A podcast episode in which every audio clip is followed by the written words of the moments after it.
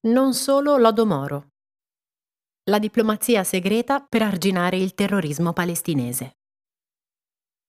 Di Gianluca Falanga. Ti piacciono i nostri podcast e apprezzi il nostro lavoro? Valigia Blu è un blog collettivo, senza pubblicità, senza paywall, senza editori. Puoi sostenere il nostro lavoro anche con una piccola donazione. Visita il sito valigiablu.it. Valigia Blu basata sui fatti, aperta a tutti, sostenuta dai lettori.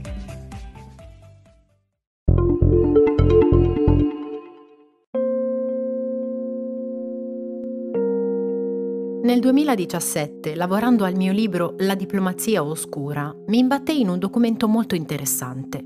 Leggevo i verbali dei colloqui avuti nell'estate del 1979 da alti funzionari della Stasi, l'apparato di sicurezza della Germania orientale con Abu Iyad, il capo del servizio segreto dell'Organizzazione per la Liberazione della Palestina, OLP. In uno di questi trovai il seguente passaggio. La traduzione è mia.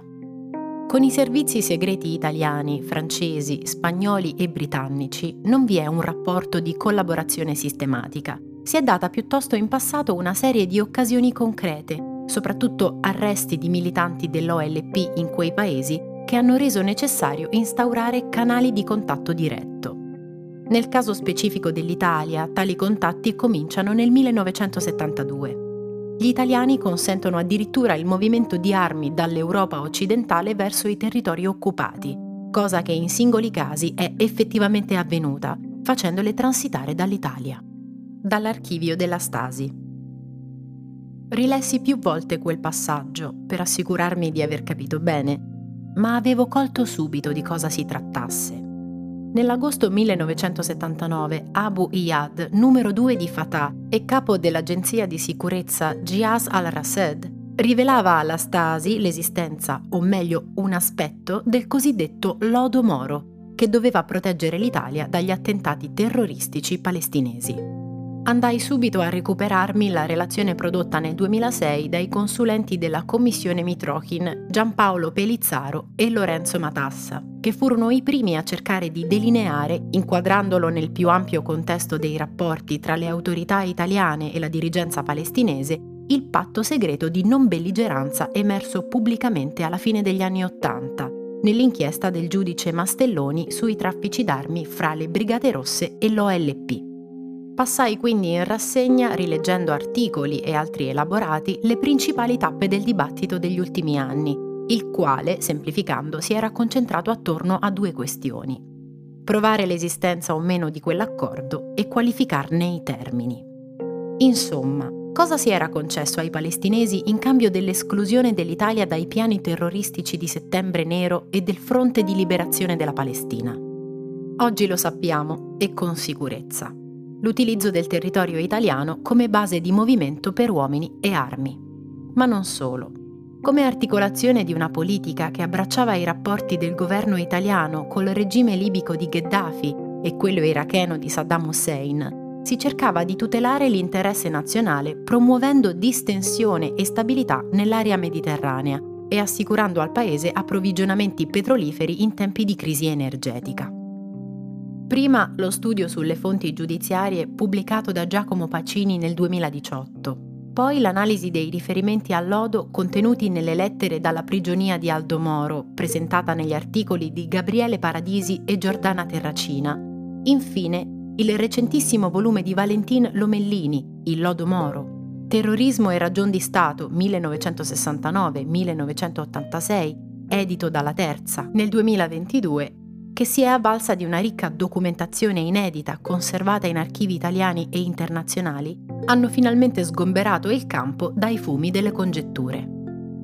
Sono lavori che sanciscono il passaggio ad una fase nuova. Non è più in discussione l'esistenza del cosiddetto lodo moro, fatto storico incontestabile, e l'accesso a nuovi documenti ha consentito di precisare notevolmente di cosa si trattasse, non di un accordo fra agenti segreti e terroristi, bensì di una politica dello Stato italiano, non di un accordo scritto, piuttosto di un processo dinamico di negoziazione continua, come spiega bene Lomellini, che si adattò al mutare degli interlocutori coinvolti.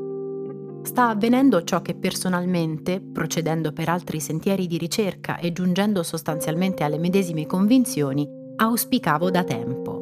Vedere finalmente riconosciuta la qualità politica, la dignità e il rango di una strategia politica che non riguardò certo il solo Moro, ma fu portata avanti per anni e gestita ai più alti livelli del governo italiano.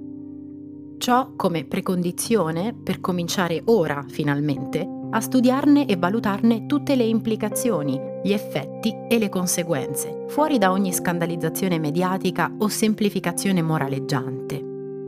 È probabilmente superfluo sottolineare che siamo arrivati ad un punto di svolta che ci apre nuovi orizzonti di riflessione e di indagine. Queste conoscenze ci impongono una profonda rilettura delle vicende degli anni 70, con particolare attenzione a quel crinale drammatico e cruciale che fu il passaggio storico 1979-1981, al centro del quale ricadde, temo non per caso, la strage del 2 agosto alla stazione di Bologna.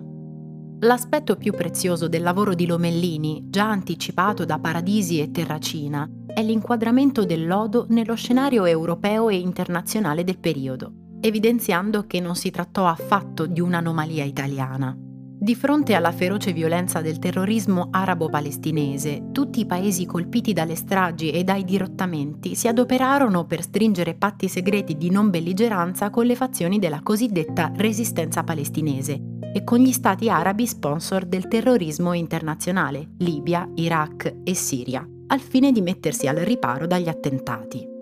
Nella mia esperienza di ricerca in questo campo mi sono convinto che l'acquisizione di un piano di lettura sovranazionale, europeo e globale sia indispensabile per comprendere a fondo le dinamiche, per ricostruire le strutture del terrorismo nei decenni centrali della guerra fredda, riconoscendo la natura transnazionale del fenomeno. Solo un orizzonte di analisi capace di andare oltre le vicende nazionali permette di individuare la cornice storica e politica entro la quale collocare e soppesare adeguatamente ragioni, dilemmi e risultati della diplomazia segreta. Lo studio del terrorismo degli anni 70 e 80 non può prescindere dal contesto di tensioni internazionali della guerra fredda e in particolare dalla condizione di belligeranza diffusa e sotterranea che questa assunse nel periodo della cosiddetta distensione. La polarità est-ovest non fu però l'unico fattore determinante della diffusione globale del terrorismo. Alla contrapposizione fra i blocchi si aggiunse e incrociò un ulteriore asse di conflitto nord-sud, con tensioni e contese innescate dal processo di decolonizzazione in Asia e Africa, dalla corsa al controllo delle risorse energetiche, specie quelle petrolifere, concentrate in un'area geografica, il Medio Oriente appunto, fra le più instabili del pianeta. Così facevano tutti. Sì, ma tutti contro tutti? La politica italiana che finora abbiamo chiamato Lodo Moro non fu un unicum e nemmeno la si può derubricare a vile cedimento nei confronti della violenza terroristica. Fu piuttosto una componente di una strategia antiterrorismo che cercava di articolarsi su un doppio binario. Da un lato l'organizzazione di specifiche strutture informative e operative di contrasto e prevenzione del terrorismo, che non dimentichiamo all'epoca era per dimensioni e qualità un fenomeno nuovo, dall'altro l'interlocuzione con i terroristi tramite una diplomazia occulta, non ufficiale, parallela, capace di condizionare a più livelli le loro scelte strategiche.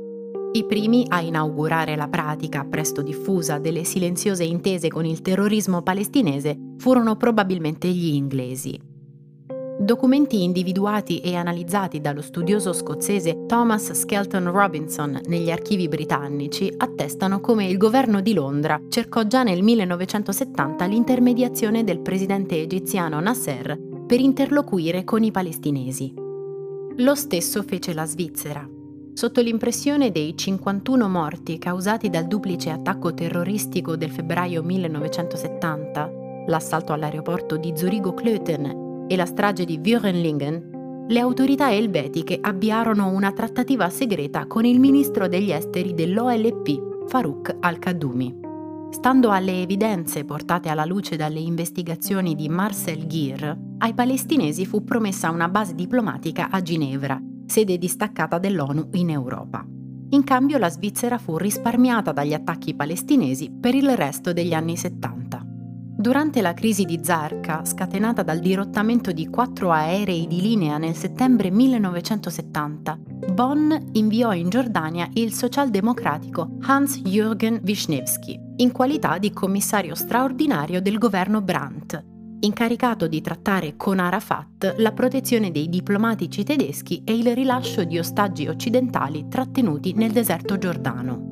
Wisniewski, soprannominato Ben Wish per la sua vasta rete di contatti nel mondo arabo intessuta nel periodo della guerra di indipendenza algerina, inaugurò il suo prolungato impegno nella regione aprendo un canale segreto di comunicazione con i dirigenti di Fatah Abu Maher, Abu Youssef e Abdallah Frangi.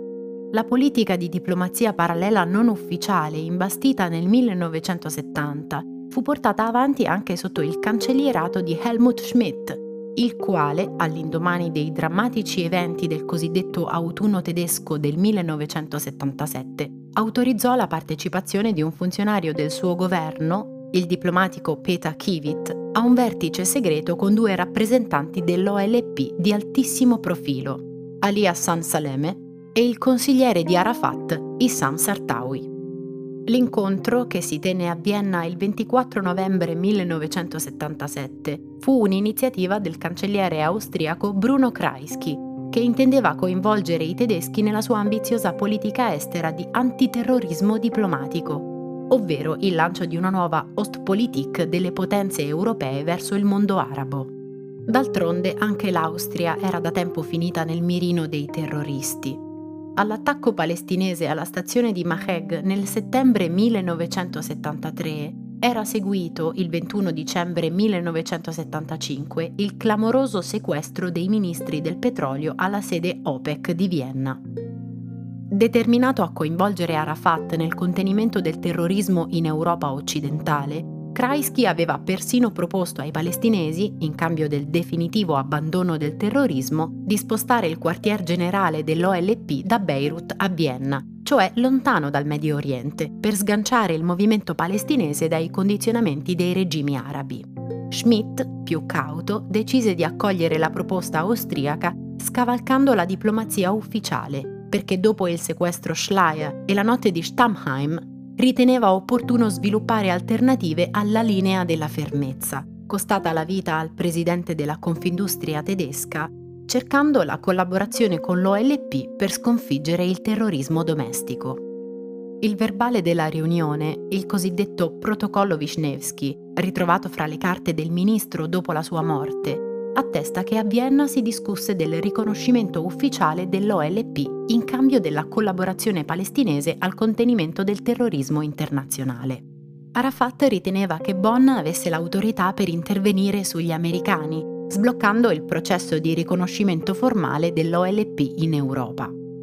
In cambio di questa azione diplomatica presso l'amministrazione Carter, Saleme e Sartawi offrirono il definitivo rigetto del terrorismo da parte dell'OLP e la collaborazione informativa per combattere efficacemente il terrorismo europeo, mettendo a disposizione le intime conoscenze dei circuiti internazionali a disposizione dell'intelligence palestinese, mettendo sul tavolo addirittura la possibilità di bloccare il terrorismo per i prossimi dieci anni Saleme precisò infatti anche le condizioni per avviare tale collaborazione antiterrorismo. L'OLP non avrebbe consegnato terroristi tedeschi alle polizie europee e non avrebbe modificato la propria posizione nei confronti di Israele. L'unica contropartita richiesta era il sostegno politico europeo ad Arafat nella forma di un qualche riconoscimento formale. Non sappiamo con certezza se i tedeschi accolsero l'offerta, ma i fatti ci dicono che nel 1978-79 gli organi dell'antiterrorismo tedesco occidentale svilupparono varie esperienze di collaborazione con l'agenzia palestinese Al-Rased. Inoltre venne formalizzata l'esistenza di un ufficio di rappresentanza dell'OLP a Bonn. E anche Vienna fece la sua parte, riconoscendo ufficialmente l'OLP, primo paese occidentale in assoluto a fare il passo, nel marzo 1980. La cautela di Schmidt nell'avvicinarsi ai palestinesi era dettata non solo da ragioni storiche, il debito morale della Germania nei confronti degli ebrei, ma anche da un certo allineamento alla politica americana, che sollecitava i partner europei a non instaurare rapporti formali con l'OLP finché questa non avesse riconosciuto il diritto all'esistenza e la sovranità dello Stato ebraico. Ma esattamente come i suoi alleati europei, anche Washington disponeva di canali di diplomazia segreta, attivabili quando si trattava di salvare ostaggi e proteggere o evacuare connazionali, per esempio da Beirut durante la guerra civile. E anche gli americani strinsero un accordo segreto di non belligeranza con i vertici di Fatah nel 1973. All'indomani del brutale assalto di un comando di settembre nero alla residenza dell'ambasciatore saudita a Khartoum, nel corso del quale furono assassinati l'ambasciatore statunitense Cleo Knoll e altri due diplomatici, il vice direttore della CIA, Vernon Walters, autorizzò contatti non ufficiali segreti con rappresentanti dell'OLP. Il capo della divisione Medio Oriente della CIA a Beirut, Robert Ames, si rivolse direttamente a Saleme col quale era in contatto dal 1969.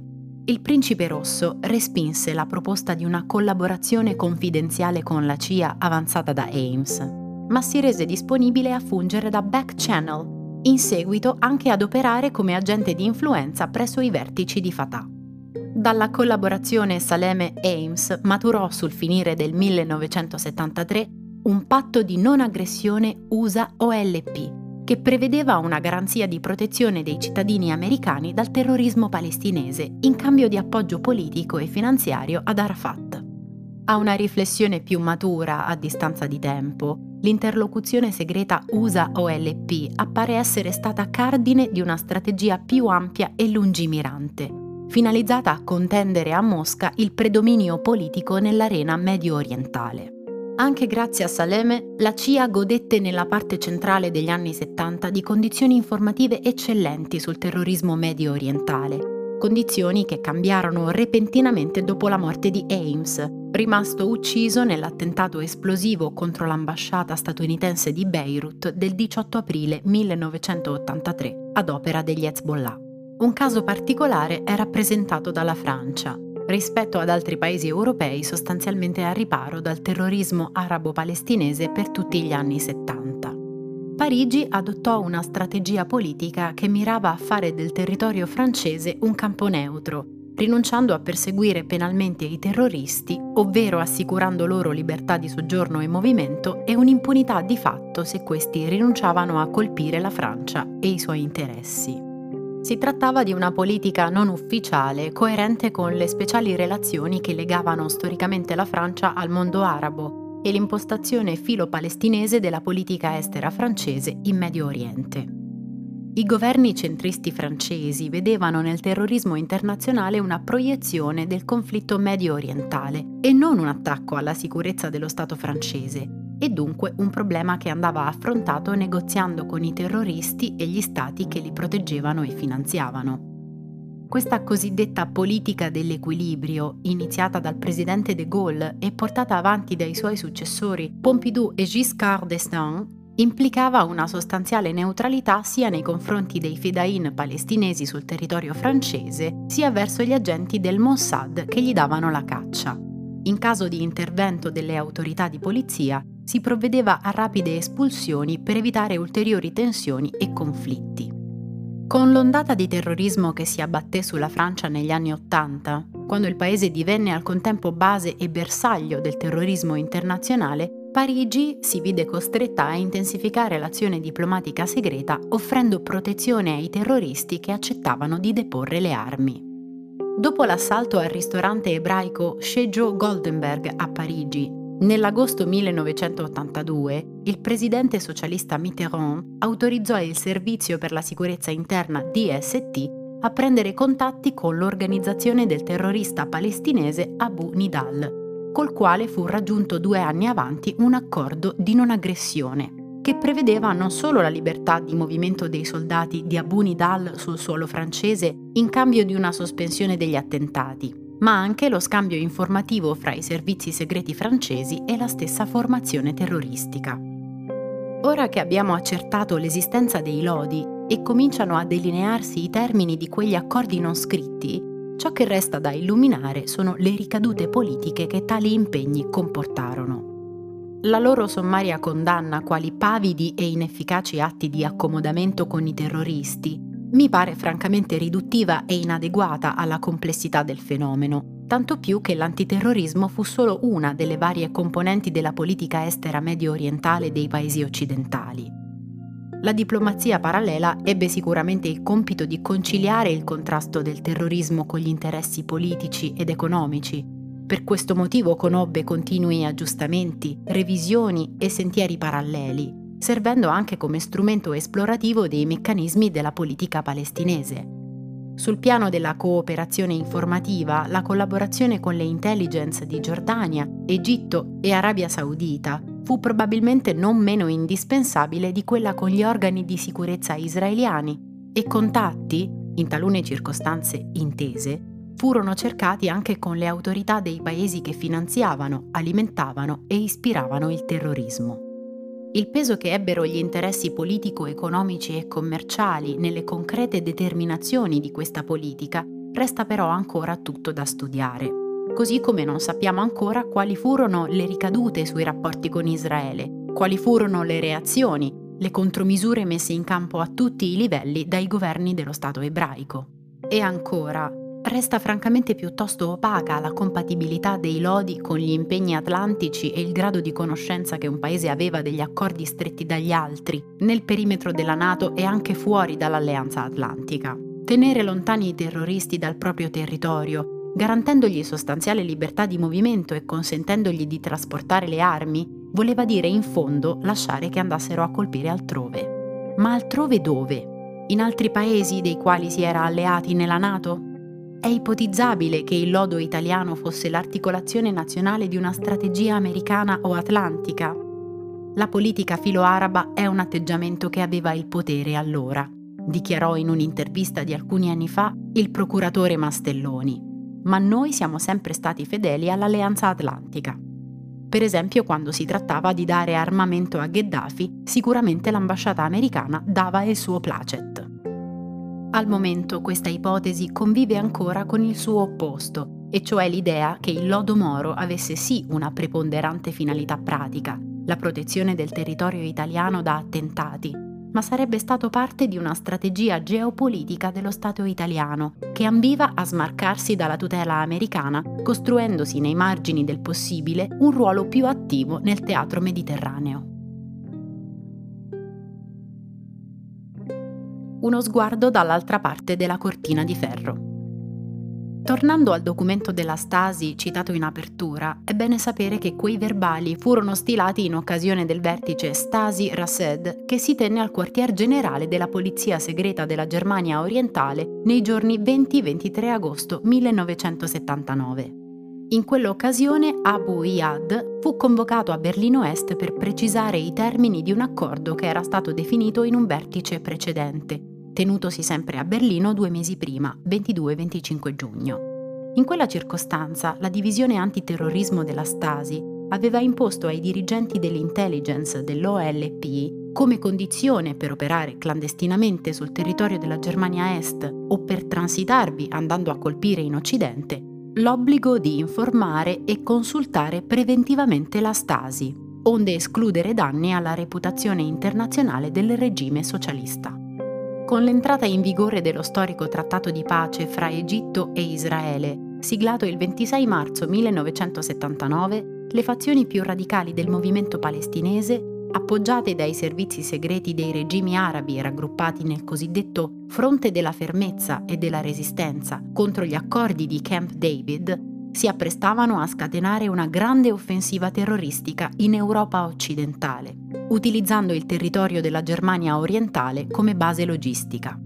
Ora, spiegava la Stasi ai suoi partner palestinesi, la Germania orientale giudicava legittimi, e come tali era disposti a sostenerli in varie forme, atti di guerra anti-imperialista commessi dagli oppressi nel contesto delle lotte di liberazione nazionale dei popoli del cosiddetto Terzo Mondo ma l'etica umanistica del socialismo imponeva di condannare il terrorismo.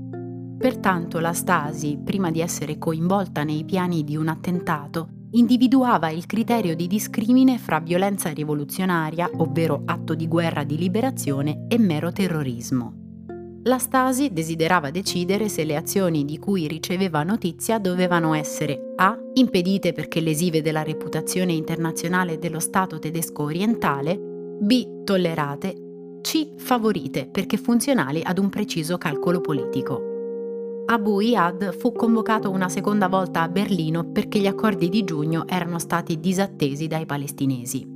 Gli organi di sicurezza della Germania orientale non riuscirono comunque ad evitare che negli anni Ottanta il paese del muro divenisse il principale santuario del terrorismo arabo-palestinese in Europa. Ma ciò su cui mi preme ragionare ora è altro. Innanzitutto questi documenti rivelano quale fu l'atteggiamento adottato e sviluppato da uno dei servizi segreti del blocco comunista, uno dei principali partner del KGB sovietico nei confronti della violenza terroristica, nella fattispecie di quella palestinese. In secondo luogo abbiamo qui uno spaccato che ci permette di conoscere la qualità dello stato dei rapporti fra Stasi e terroristi palestinesi, un tassello che va ad arricchire il mosaico globale che emerge dal discorso fatto sinora sulla gestione del terrorismo nel mondo diviso della guerra fredda l'accesso agli archivi dei paesi dell'est europeo ha smentito l'idea, a lungo diffusa dalla pubblicistica occidentale, di una regia occulta sovietica del terrorismo internazionale. La resistenza palestinese non era strumentalizzata come cinghia di trasmissione per esportare in Europa armi, tecniche e logistica della lotta armata. E non vi fu alcun cartello unico del terrore finanziato e manovrato dal Cremlino. A dispetto della profonda penetrazione informativa operata dalle strutture di antiterrorismo dei servizi segreti dell'Est, le organizzazioni palestinesi agirono seguendo strategie loro proprie, instaurando con agenzie come la Stasi rapporti di collaborazione strutturata e scambio informativo, senza pregiudicare la propria autonomia politica e operativa, e approfittando al massimo delle protezioni assicurate dalla politica sovietica, che si sforzava di conciliare il sostegno alle guerriglie di liberazione con altri interessi geopolitici. Al contempo non risulta che i servizi associati del patto di Varsavia riuscirono mai ad esercitare un controllo sulle organizzazioni terroristiche, riducendole a pedine del proprio gioco, ma dai documenti della Stasi, come da quelli dei servizi bulgari, cecoslovacchi e ungheresi che conosciamo, si evincono calcoli, interessi e motivazioni che in specifici contesti ispirarono complici indulgenze di quei servizi con gravissimi atti terroristici. La Stasi ebbe un ruolo fondamentale nella professionalizzazione dei servizi segreti arabi, ai quali fornì a più riprese know-how organizzativo, training e moderna strumentazione tecnica. I primi contatti con la dirigenza dell'intelligence palestinese risalgono al 1969 la collaborazione strutturata, che tenne fino al 1989, fu avviata sul finire del 1972. Per effetto di questa intesa, la Stasi si attivò per proteggere i capi di Settembre Nero dalla vendetta del Mossad dopo la strage alle Olimpiadi di Monaco del 1972. Anche la rete di Wadi Haddad, numero 2 del FPLP, dal 1974 a capo di un proprio network terroristico, al quale erano agganciati vari gruppi terroristici internazionali come la RAF tedesca e l'Armata Rossa giapponese, ricevette documentate protezioni e sostegno logistico sia dalla Stasi che dal KGB. Tuttavia, già di fronte alla prima ondata del terrorismo palestinese che investì l'Europa occidentale all'inizio degli anni 70, si era resa riconoscibile la volontà sovietica di non eccedere col sostegno militare all'OLP onde evitare di contribuire ad una completa destabilizzazione del teatro medio orientale, compromettendo gli sforzi di consolidamento dell'egemonia sovietica nella regione. Nel 1970 si era frenata per esempio l'azione siriana e palestinese volta a rovesciare la monarchia hascemita giordana e non condividendo l'obiettivo di annientare lo Stato di Israele, Mosca tentò di convincere i palestinesi a interrompere i dirottamenti e le stragi in Europa, proponendo una limitata strategia di aggressione controllata nei territori occupati da Israele nella guerra dei sei giorni. Scontentava inoltre il Cremlino la spregiudicatezza con la quale Arafat, i suoi uomini e il suo servizio segreto si muovevano a cavallo fra i blocchi, interloquendo e cercando intese sia con i paesi socialisti che con quelli occidentali. A partire dalla primavera del 1979, il sensibile intensificarsi dell'azione dei servizi arabi a sostegno del terrorismo in Europa occidentale, sfruttando basi e avamposti installati ad est della cortina di ferro, creò all'URSS e ai suoi alleati seri problemi di sicurezza e gestione del rapporto con le formazioni armate. I documenti della Stasi attestano vive preoccupazioni, puntualmente segnalate dall'autorità politica, rispetto ai movimenti delle agenzie occidentali impegnate a infiltrare i gruppi terroristici arabo-palestinesi per condizionarli e strumentalizzarli, ma anche ansie suscitate dalla disinvoltura con la quale si muovevano i servizi arabi dando per scontato lo spalleggiamento dei paesi socialisti. I regimi del patto di Varsavia si videro costretti ad impegnare le loro intelligence per evitare che i loro paesi divenissero teatro della caccia all'uomo di Abu Nidal contro i dirigenti dell'OLP o delle purghe di Saddam e Gheddafi contro i dissidenti in esilio. Tuttavia le dirigenze dei partiti comunisti al potere in quei paesi erano prigioniere di un dilemma. Dove terminava il sostegno delle lotte di liberazione dal neocolonialismo imperialista e iniziava il favoreggiamento di sanguinari criminali. I documenti ci raccontano che, pur fra molte contraddizioni, nel corso degli anni Ottanta maturò nei regimi del patto di Varsavia una consapevolezza che il potenziale destabilizzante del terrorismo potesse rivelarsi pericoloso e sconveniente per il grave discredito che certe complicità arrecavano alla reputazione internazionale della comunità degli stati socialisti. Esemplare è il caso di Abu Nidal, feroce terrorista scissionista responsabile di quasi 100 attentati compiuti in una ventina di paesi. Nidal ebbe certificati rapporti con quasi tutti i paesi socialisti. I suoi uomini ricevettero addestramento militare in Romania, Bulgaria, Cuba, Cina e Corea del Nord. I regimi romeno, bulgaro e polacco gli consentirono sul finire degli anni 70 di piazzare importanti capisaldi operativi a Bucarest, Sofia e Varsavia. L'urgenza di incamerare valuta occidentale spinse i regimi di Bulgaria, Polonia e Germania Est a entrare in affari con Abu Nidal, consentendogli di aprire a Varsavia, Sofia e Berlino Est una serie di holding coinvolte nel traffico illegale di armi fra il Medio Oriente e l'Est europeo la Stasi gli pose una sola condizione, che non facesse attentati sul territorio tedesco orientale e a Berlino Ovest. Possiamo allora chiamare anche questo accordo un lodo, come quello italiano, francese e svizzero? Che differenza c'è tra questo patto che Abu Nidal strinse con la Stasi o l'intelligence polacca o rumena e il patto di non aggressione stipulato con i servizi segreti francesi? Nello stesso periodo in cui il terrorista si radicava in Europa orientale e i suoi fedain si muovevano liberamente sul suolo francese, la Svizzera gli consentiva di gestire i suoi conti bancari e di stabilire a Zurigo il ramo occidentale del suo vasto impero finanziario. Nel 1988 anche il governo austriaco gli assicurò cure sanitarie gratuite e un ufficio a Vienna. Il quadro che si compone, insomma, è quello di un assassino al quale era consentito di operare quasi indisturbato su ambo i versanti della cortina di ferro.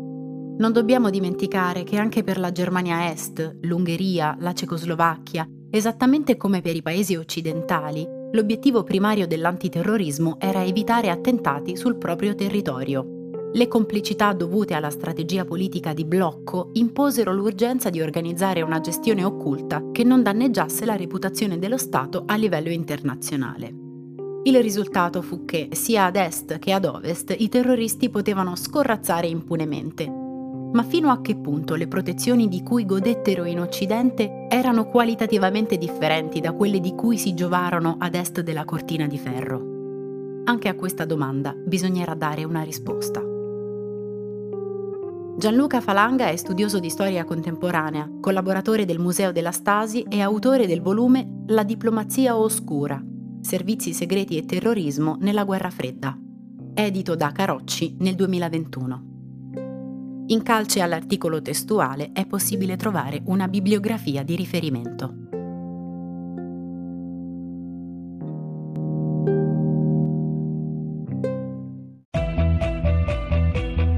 Ti piacciono i nostri podcast e apprezzi il nostro lavoro? Valigia Blu è un blog collettivo, senza pubblicità, senza paywall, senza editori. Puoi sostenere il nostro lavoro anche con una piccola donazione. Visita il sito valigiablu.it. Valigia Blu, basata sui fatti, aperta a tutti, sostenuta dai lettori.